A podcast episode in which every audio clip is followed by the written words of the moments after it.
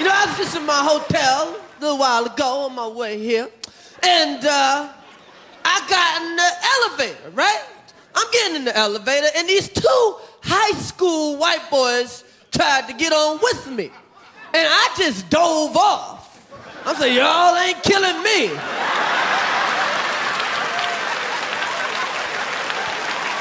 I am scared of young white boys. If you white and under 21, I am running for the hills. What the hell is wrong with these white kids shooting up the school? They don't even wait till 3 o'clock either. Killing people in the morning, that ain't right.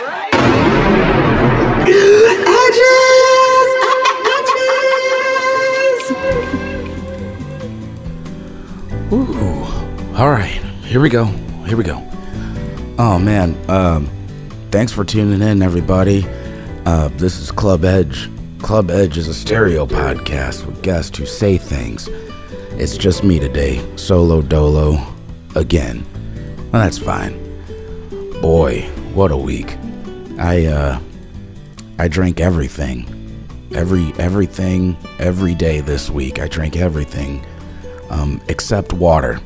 And that was my downfall. That is why I'm still feeling it to this day. Jeez Louise.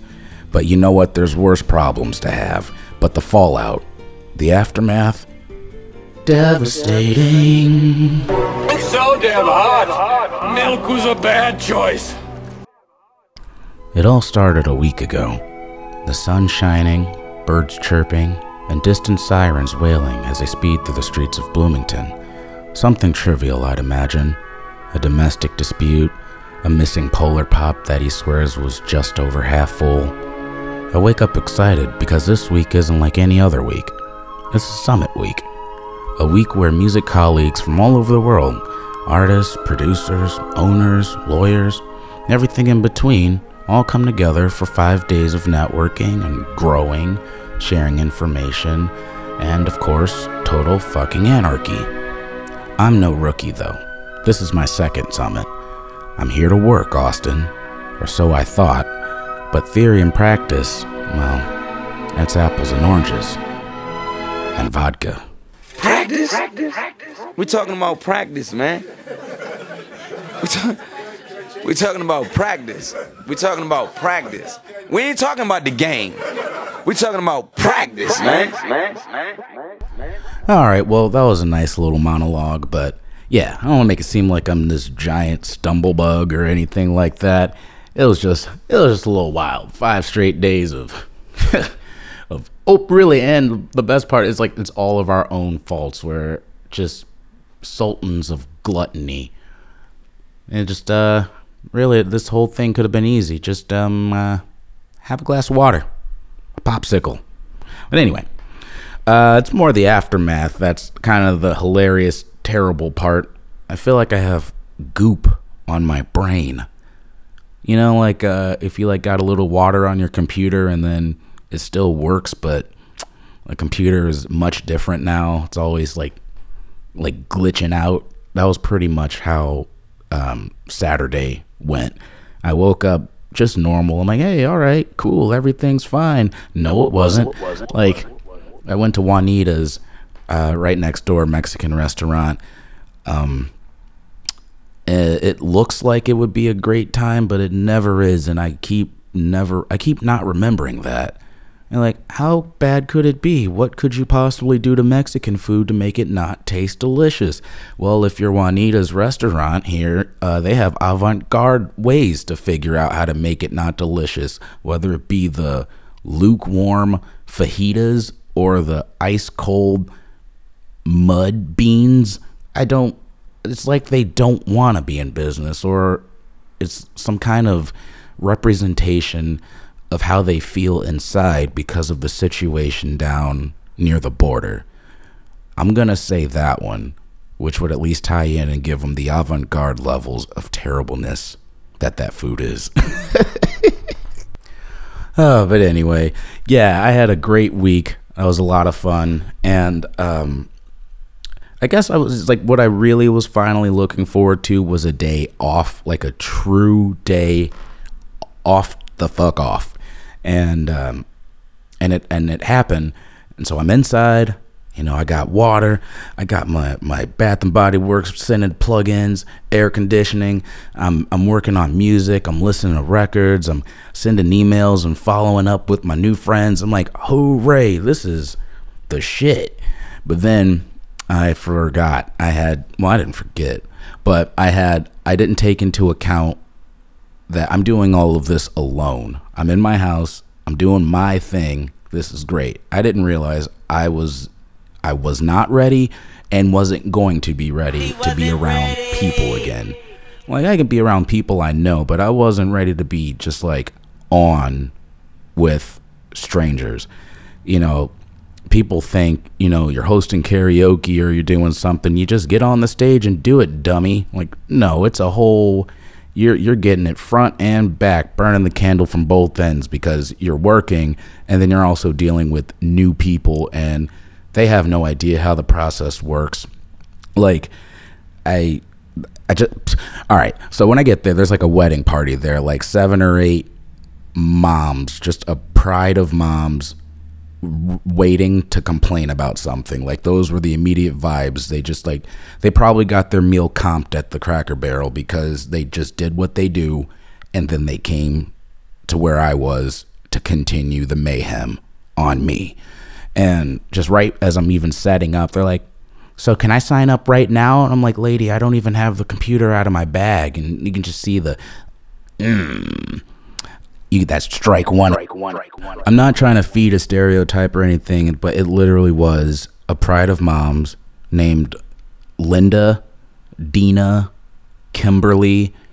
Like I knew I'm, I'm like I'm doomed. This is gonna be bad, and it's already bad enough. Like I've just got this uh, paranoia and like anxiety as I'm still like coming down from just the whole week and mostly that whole day that I should have had to myself was taken away by by karaoke which was my own obligation. But I just didn't take into account just how much I would really need that that time. And so I've got people with wide glossy eyes wanna with hope looking to have some fun tonight. And I'm like crap this isn't just karaoke. I'm the I'm the keeper of fun. I got to I got to be fun. It's like if that's like if you have the worst hangover of your life and you're playing like Princess Cinderella at Disney World and I don't know kids are coming up to you like yeah and you're just oh I didn't realize until that point in my life how desperately I depend on negativity and cynicism just to communicate with the outside world. And an outside world it was because I, man, I just wasn't ready to be in public. So, with all these like shootings and stuff going on, I don't know, maybe I just like was just full of anxiety and paranoia and just like latched onto the idea that like although it's improbable, although it's unlikely, it's not impossible for some shenanigans to go down here on a lovely, clear skied Saturday evening. And as I'm sitting here having to watch somebody just do the worst Rocket Man I've ever heard my entire life, I'm like trying to keep a grin and I'm like, hey, that's great job. All right, all right, yeah, wonderful. All right, hey, um, you're not gonna kill everybody, are you? I know it. I know it's improbable. I know it's unlikely but it's not impossible considering I'm I'm in the middle of.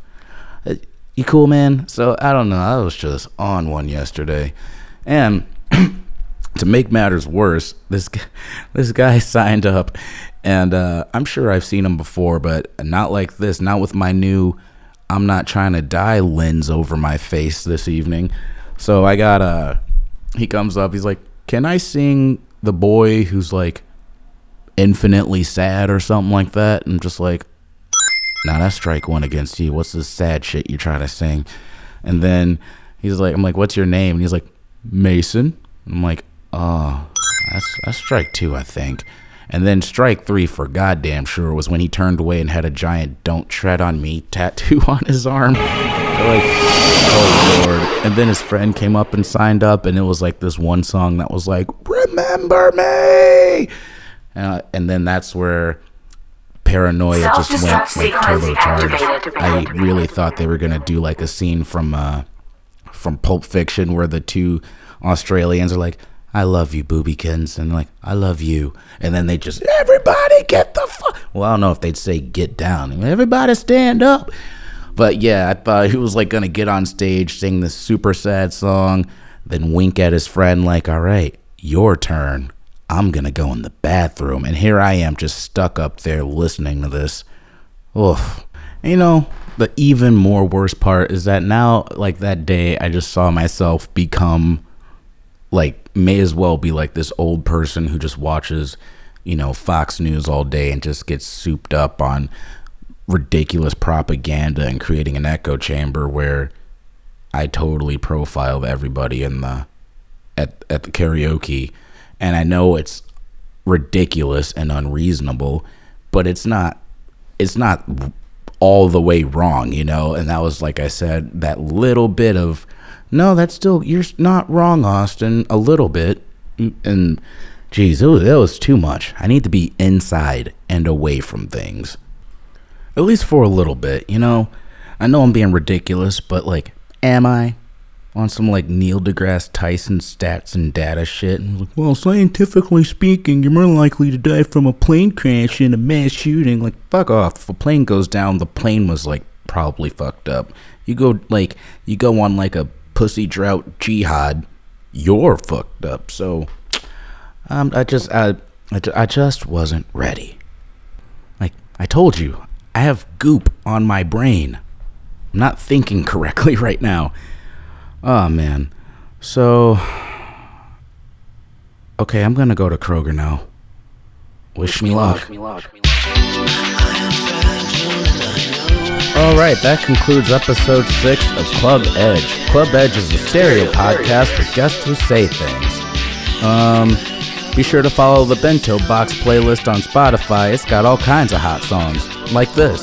It's called Fragile by Andrew Auscherman, Drew, Drew of Hoops, or Matrix, or just Drew. All right, bye.